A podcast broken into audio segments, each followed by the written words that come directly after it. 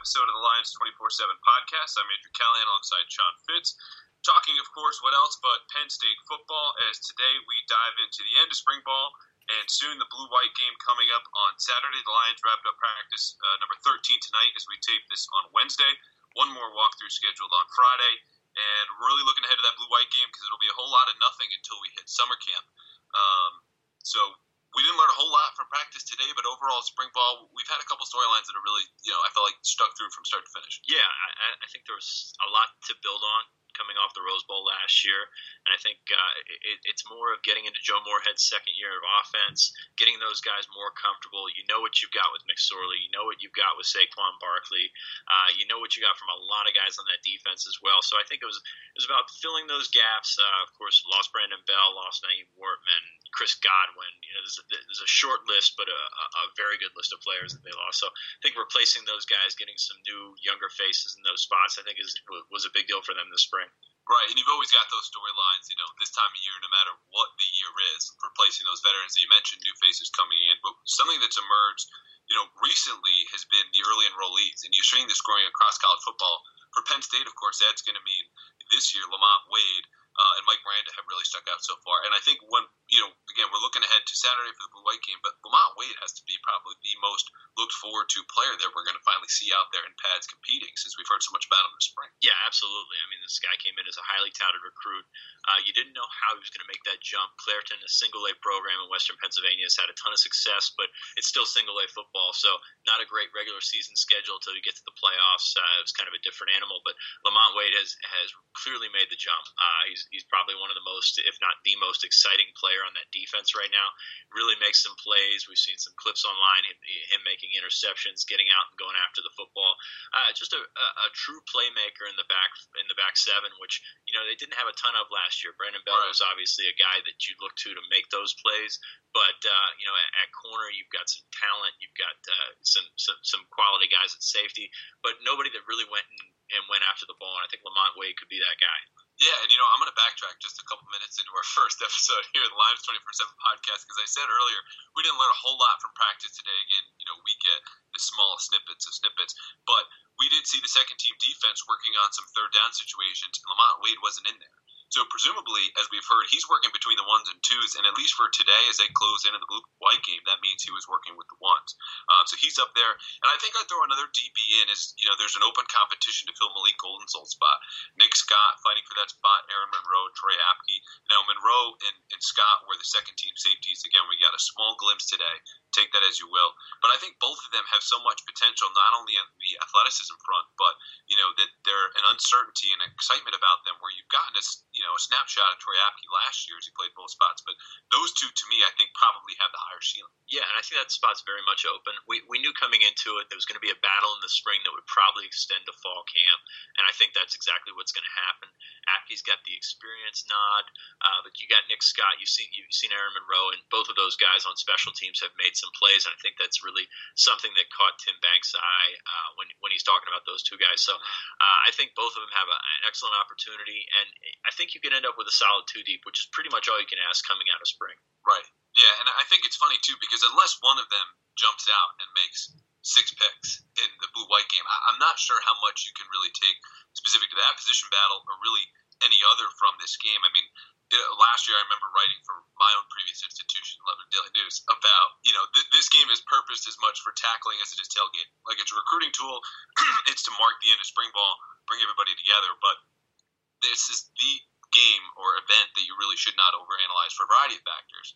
Um, but what would the value be in your mind of what we could possibly take most out of Saturday. First off, nice job sliding that in there. That was a very nice little pun you had there. But no, I, I think the spring game every year probably the most overrated thing in terms of actually evaluating players. Um, you know, you get to see them in a live arena, but at the same time, it's a very vanilla offense, very vanilla defense. Guys, no calls from going against the other guys. So I, I think there's very little you can tell. Now, last year, Trace McSorley was very good, and, right. and, and, you saw him carry on to the year, and he got better as the year progressed. But yeah, I don't think there's a ton that you want to take away from it. You got to actually keep yourself from taking away too much. Uh, you know, we, we've seen guys that have come out. Uh, just have, have had tremendous spring games and then disappear in the fall, and, and you know that, that that's likely to happen again this weekend. But when, when you're looking at the spring game, I think that the biggest thing you take away, no injuries. Uh, Penn State has done a decent job avoiding that in the last couple of years, but uh, you, you want to get out of there healthy, you want to get out there happy, and, and you want to make this a, a day for the fans, a day for the recruits, and a day that you can get out and, and get on in the summer. Right course, injuries have not been avoided to this point. Uh, most notably with John Reid, we were able to break that news a couple weeks ago.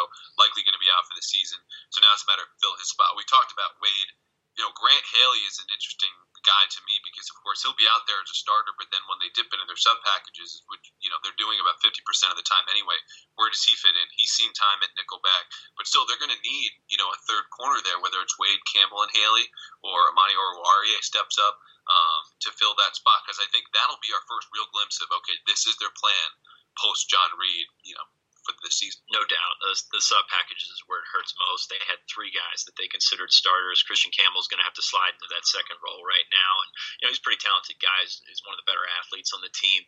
Uh, can really do a lot of things back there. You know, he's had some trouble staying healthy over the years. But, yeah, you, you would have loved to have those three guys that have had a tremendous amount of experience over the last two or three years. Um, but now it's, it's just next man up. Amani, uh, mm-hmm. Wade, those guys need to step up. Zech McPhearson's going to have an opportunity to do so as well may even see a little bit Desi Davis, who's a, a walk on that nobody really talks about. Uh, I mean, you saw Jordan Smith. Nobody expected him to do anything last year. So right. a, there's opportunity there. Uh, I think they probably stick with about four or five guys, uh, you know, as was the plan coming in. But uh, yeah, opportunity for Wade. Uh, Amani uh, had a pick in the season opener last year, and you know ha- has shown some good things. So I think those are going to be your your your three and four right there. Um, but uh, going into the season, you'd love to have John Reid. It's just it's just unfortunate. And of course, these things are always you know easier in retrospect. But you look at a guy like Garrett Taylor right now, buried in the safety depth chart. As much as there's a competition ongoing there, having moved from corner just last year, where he was one of those guys in mop up duty, getting those snaps at the very end. A guy with length, some athleticism. You know, perhaps he wouldn't. He, you know charged up the depth chart this year, but at least would have been in the mix now that John Reid's out of the picture. You'd have to think. Yeah, you you've got hindsight there. I think Garrett Taylor in the long run is going to benefit from that move to safety. I, you can always move it back. I don't think that's the ideal thing to do right now, but but but I think in safety, I think there's probably a clearer path to more consistent playing time. Mm-hmm. Uh, Reid's going to be back next year. Uh, obviously, you have to replace those two guys that are going out with Haley and, and, and Campbell, but you're going to have an opportunity at safety to step up when Marcus Allen leaves, when Troy Apke leaves, and, and, and you're going to have a, a, pretty clear path in the lower half of that depth chart. I think at safety. The question now with Reid too is is is he going to be able to get his PhD before he leaves yeah, the program? The kid just wants several degrees. I think that's yeah. the, I think that's the test. You know, we talked about him leaving possibly after after this season. He's you know he's I think probably their best defensive player coming back. I would say. So I, I think he had an opportunity to do that. Now you step back, maybe maybe this benefits Penn State in the long run. You never want to say that about an injury, but sure. I think they'll be okay uh, at that position moving forward. Yeah, knowing he will be back for 2018 undoubtedly is a strength there. Uh, another guy who figures into that conversation on the other side of the ball, Juwan Johnson he has been. I, I started calling this the spring of Juwan Johnson about a couple of weeks ago because literally everyone that we talk to on Wednesdays now we get a you know a little bit of practice and some interviews has brought him up from defensive lineman to Franklin, Franklin any chance that he gets. You know, you'd love to say, okay, he fills the spot, especially since we have haven't seen Saeed Blacknall. But I, I'm still hesitant for the same reasons you mentioned. Some guys have great springs, great blue white games, and then just fade come fall. Yeah, I, I think there's there's a little bit of skepticism there, but talked to a lot of people in the program, man. Juwan Johnson's the first guy that comes up with all of them, yeah. and, and that's not something that happens often. Uh, a couple years ago, that's something that happened with Allen Robinson. Uh, a couple years ago, uh, when, DaeSean Hamilton was finishing his freshman year, going into his redshirt freshman year, um, you know, which had a big year, he was a guy that stepped up like that. So this guy is, is, is getting some next level praise. Um, Mike Gesicki even last year, the big jump that he made supposedly in workouts. Yeah, absolutely. Gesicki was a guy that I, I don't think people trusted the reports coming out based on the, the, the, year that he had the year prior. But yeah, I mean, he had a great spring last year. John Reid had a great spring last year. It, it usually, when you talk to people in the program, the first guy that comes up is is, is pretty uh, across the board is pretty common. Uh, so I think that Juwan Johnson is a guy that, that has stepped up, whether it's their expectations of him or expectations as a whole. Um, you know, being the star, being or versus being a guy that could be in the rotation and catch. Mm-hmm you know, three, four, five balls a game. Right, and the big thing with him, even coming out of high school, of course, were those hands, which he said he's taken, you know, thousands of reps with the jug machine. And to recap from last year, he just had two catches for 70 yards, whereas the guy he's potentially replacing in Chris Godwin had 11 touchdowns at 59. Now, he might be able to step into that X, but that's a huge jump no matter who you are, let alone a guy that's coming from a place of just, just two catches. Yeah, you're not going to replace Chris Godwin with just one guy. I mean, he was phenomenal last year. Not only those numbers, but in the clutch, just he was the guy to go to. Can you count on Johnson to be that guy right now? that's going to be a little bit tougher. So you, you, you want to spread it out. You'll see Saeed.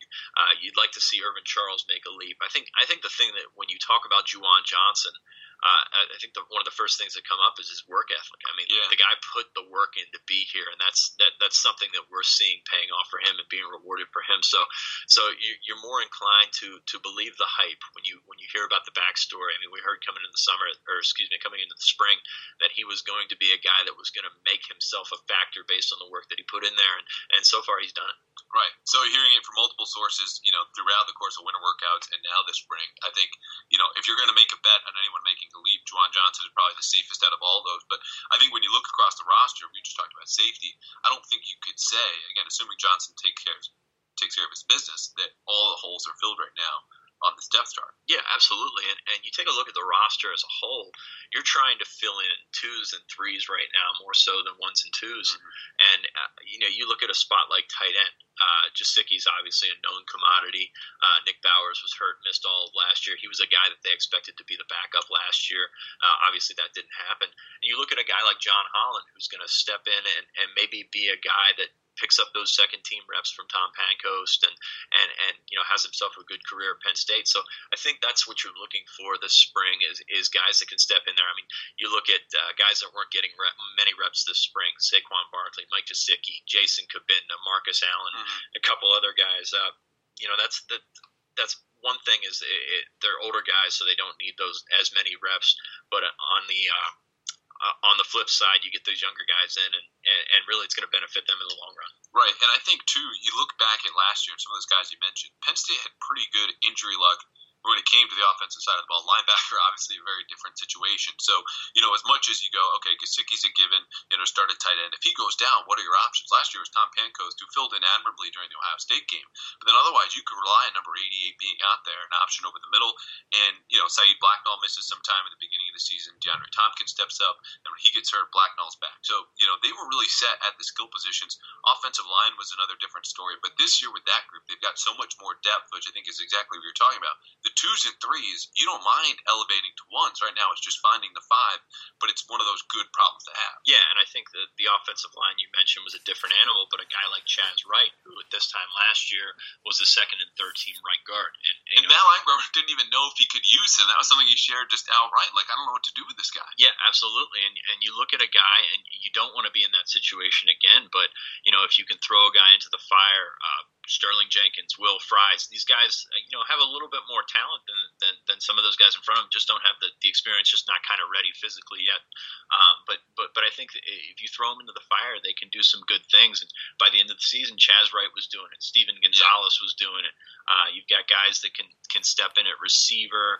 Um, you know, they, I, I, think it goes back to it. It's a testament to the recruiting job that they've done. They've done For a sure. phenomenal job roster building, and that's being balanced across. They they could have come out in 2015 and, and taken you know four or five receivers or taken a bunch at one position and, and ignored another position and, and, and so far I think they've done a, a, nice job of staying within their means keeping the offensive line classes around four guys mm-hmm. keeping the defensive line classes you know, five to six guys when you add tackle and, and end and, and getting some guys that can play multiple spots Koa Farmer came in you know as a guy last year made an impact at linebacker he was a safety at this time last year so right. it, it, it'll be really interesting to see who can make that leap because a lot of times you don't see it coming. And I think also a credit to them is the patience with the red shirts. You know, again, early in the season, you're talking about potentially burning the red shirts of Will Fries and Michael Menet. Now you look at those guys; they don't even have to contribute this year. But you look at who might they lose heading into 2018. Well, Wright and Ryan Bates figure to be back as the bookends at tackle. Steven Gonzalez in that mix at guard. You know, Brendan Mahon is going to be lost along with Andrew Nelson. But you've got Menet able to step up, and Connor McGovern, you know, who right now has been moved to center, plugged in, and done exceedingly well which also provides greater girth because, you know, truth be told, the fourth quarter of the Rose Bowl, that's what lost, was not being able to gain short yardage against a very good USC front. But now this is one beefy first team offensive line that should be able to move people this season almost without question. Yeah, they look like an offensive line. They look like the, the offensive line I think Penn State fans want to see looking back on the 94 team when you've got Giants out there. And, you know, I, I think it'll be really fun to see what Saquon Barkley can do with this offensive line. Are they good yet? I don't know. Are they, you know, right. above average? You know, if they can get to above average and good, Saquon Barkley can do a lot of that on his own as well. Mm-hmm. And I've been writing about this recently. Sat down with Matt Limegrover to discuss it. He says, "Listen, we're we're a work in progress still." Which, of course, any coach is going to temper expectations. But when you look at them in specific areas last year, they were among the country's worst. And again, it's due to a variety of factors, injury included. But there's a lot of room to grow. So even if they are average, considering who you have at tailback and quarterback, that might just get the job done for them to go where they want to reach the college football playoff, you know, Big Ten championship again, perhaps a national championship. If those guys can just do their duties, you know, to an average or above average level, and I think that's a reasonable expectation. You know, we'll only learn so much from the blue white game, but heading in for the rest of the season, if they can just, you know, mediocre sounds like a sad bar to hit, but from where they came from, that might do it. Yeah, it was it was pretty far down. We talked to Andre Robinson a little bit tonight, and he pointed out some of those guys in front of him, and, and we have a little bit of a clip here. How do you kind of uh, assess the offensive line play during the spring, running behind them? They're a lot more comfortable than they were last year, a lot farther ahead than they were last year. A lot of young guys are stepping up. Obviously, Bates is a leader. Uh, obviously, Andrew Nelson is a really, really good leader. Um, and then the young guys like Michael Menet and Will Fries and, and Mike Miranda are really stepping up and, and playing well. Uh, so that they're a lot farther ahead than they were last year, which is good for the entire offense. We just heard Andre Robinson talking about Mike Miranda. I know you are very much in his corner, and, and rightfully so. So far, given his spring, he's needed to add some weight, but he's figuring into the two deep. Um, you know, if not at center, at left guard right now. Yeah, he came in with a high floor, which we've talked about numerous times. If you if you watched his senior highlights, junior highlights, he just mauled kids, and, and it's something you love to see. Physically, not the most imposing guy, maybe six three, maybe 295, 300, but you know he look he looks great. Um, you know he's a guy that has stepped in, and he's just a tough kid. He's going to get in scraps with defensive linemen. He's going to push some guys around, and and that's great to see from a, a true freshman early enrollee. Uh, you know I've been high on him for a long time. You know he's maybe not a star guy, but uh, and, and maybe his ceiling might level off. You take a look at guys like Sterling Jenkins, who, who's not there yet but has high potential. Mike Miranda is kind of the opposite. I mean, he's he's there coming in as a freshman. He will get better. He will get more physical. He will get stronger. But he's a guy that you can rely on for a couple of years, I think. So Miranda's a guy I'm, I'm very high on, but uh, you know it, will be really fun to see what he can do on Saturday. Right. Of course, they've got some uh, incoming freshmen too along that line. Guys, but you know, again, should be in that mix provided they need the emergency depth like they did a year ago. That should provide some more bodies. Um, but offensive line, you know, recruiting it doesn't stop with this class or not. They have a good two deep. It, it's very much you know still a focus for them. Yeah, absolutely. And, and we mentioned a little bit earlier in the podcast that that they've balanced their classes very well. That four man class of Menet, McGovern and, and Gellerstedt and Fries, I think is going to pay dividends for them for a long time. I just think it's a great group. It's an athletic group. It's a, a semi-local group, which I think helps as well. So I, I, I think you lean on those guys, you build around those guys, and, and, and I think you can, you know, sort of make it the next couple of years and sort of bridge that gap because they didn't get a whole lot out of the, the 2014 class when right. they showed up. So, uh, you know, coming along and getting those guys was just huge for the next couple of years. Mm, and CJ Thorpe being that guy who might be able to make an impact depending on how summer camp goes. But um, they've got a, a, whole lot of prospects coming in on Saturday for the Blue White Yeah, huge weekend. Uh, we have a big list as always on the site. Uh, it's just guy after guy coming in every day. I mean, just you know, we've got almost uh, I think twenty some guys that have offers uh, from Penn State, and when you take a look at the class right now, I mean, they're probably half full for the, the 2018 class, and to get this this collection of guys on campus, uh, I think is is going to be phenomenal for Penn State. It's going to pay dividends in the long run.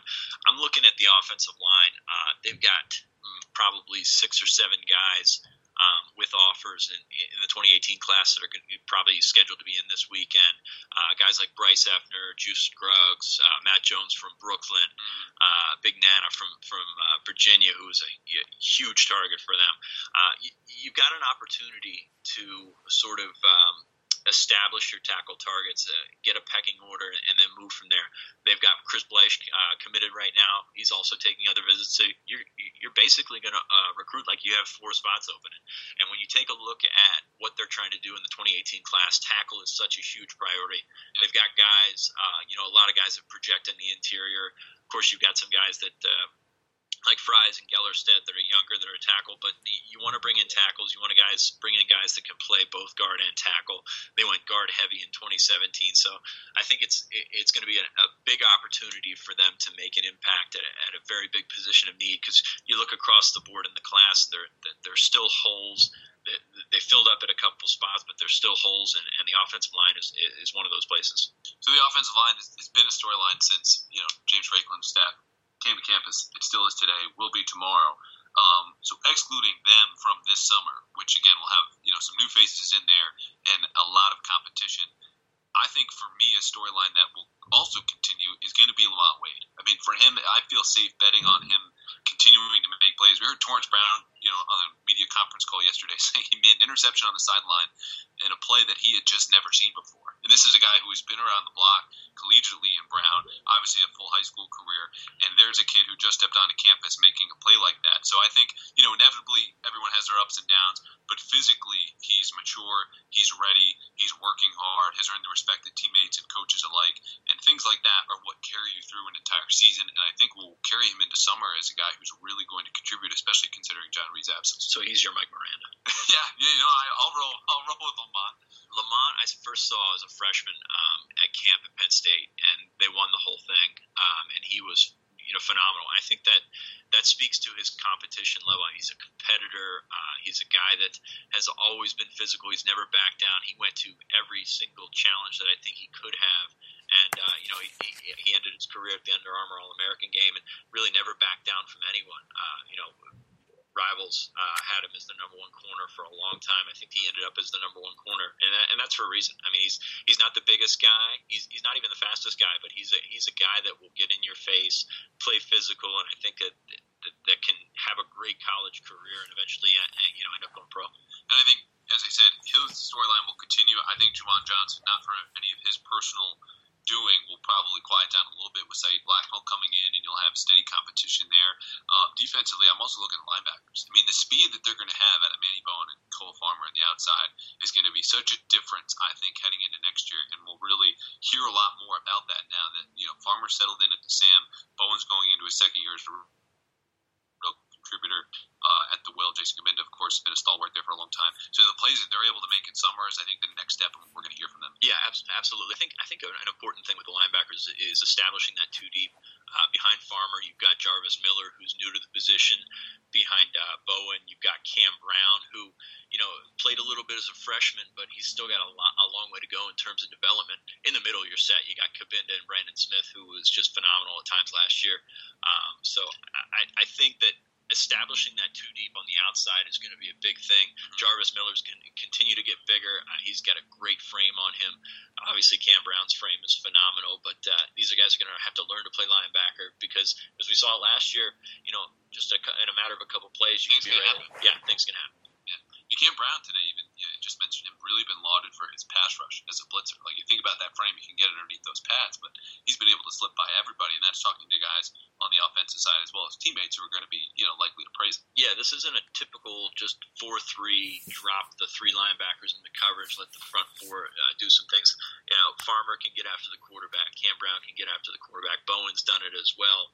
Um, Cabinda was in. Uh, uh, the the end of the Ohio State game was in the backfield a couple times last year. So I, I think that those guys are going to provide that second wave and really can make Brent Pry's job a lot easier and, and make the guys behind him. I mean, you're obviously replacing Reid. You've got guys stepping in and and uh, maybe that haven't played a ton of football, but uh, if you can get some some fluttering balls out there, if you can get some pressure on those quarterbacks, uh, you know, you, from the second from the second level, I think you're going to be all right. And this is a stat I trotted out at the end of last year. You know, talking about Farmer who played a quarter of the defensive snaps, Manny Bowen who is you know more than half, um, but still not you know what you'd expect from a starting linebacker. Combined, they had more tackles for loss than Jason Cabinda and Brandon Bell did. As guys who are playmakers, and you would expect that from. So when you have them for a full season, it's going to be a lot of havoc either in the backfield or getting their hands on passes. Which you know, to me, there's probably no better way to end our debut podcast than linebacker you. But it looks like you, you have you have one more thing. Well, if you ask Brent Pry about this spring, he's going to bring up Koa Farmer. He's, he's really high on him, and I, and I personally think Farmer's got a little bit uh, to go in terms of instincts and things like that. But you've got an athlete out there that you haven't seen as a linebacker at, at Penn State for a long time, and you know he's he's got to read those keys. He's got to get those instincts in there. But he's a guy that can cover a lot of ground very fast. And you mentioned a little bit earlier, you've got him on one side, you've got Bowen on the other. You've got a, an opportunity to cover some ground uh, from the linebacker position. I think someone was writing about Koa Farmer not too long ago on the site, if I if I recall correctly. I don't know. I don't read the site. oh, if only that wasn't uh, entirely false. Um, but I think that will just about do it. This has been fun. It's been great. Yeah. So for Sean Fitz, I'm Andrew Callahan here in the debut episode of the Lions 24/7 podcast. Thank you for hanging out with us.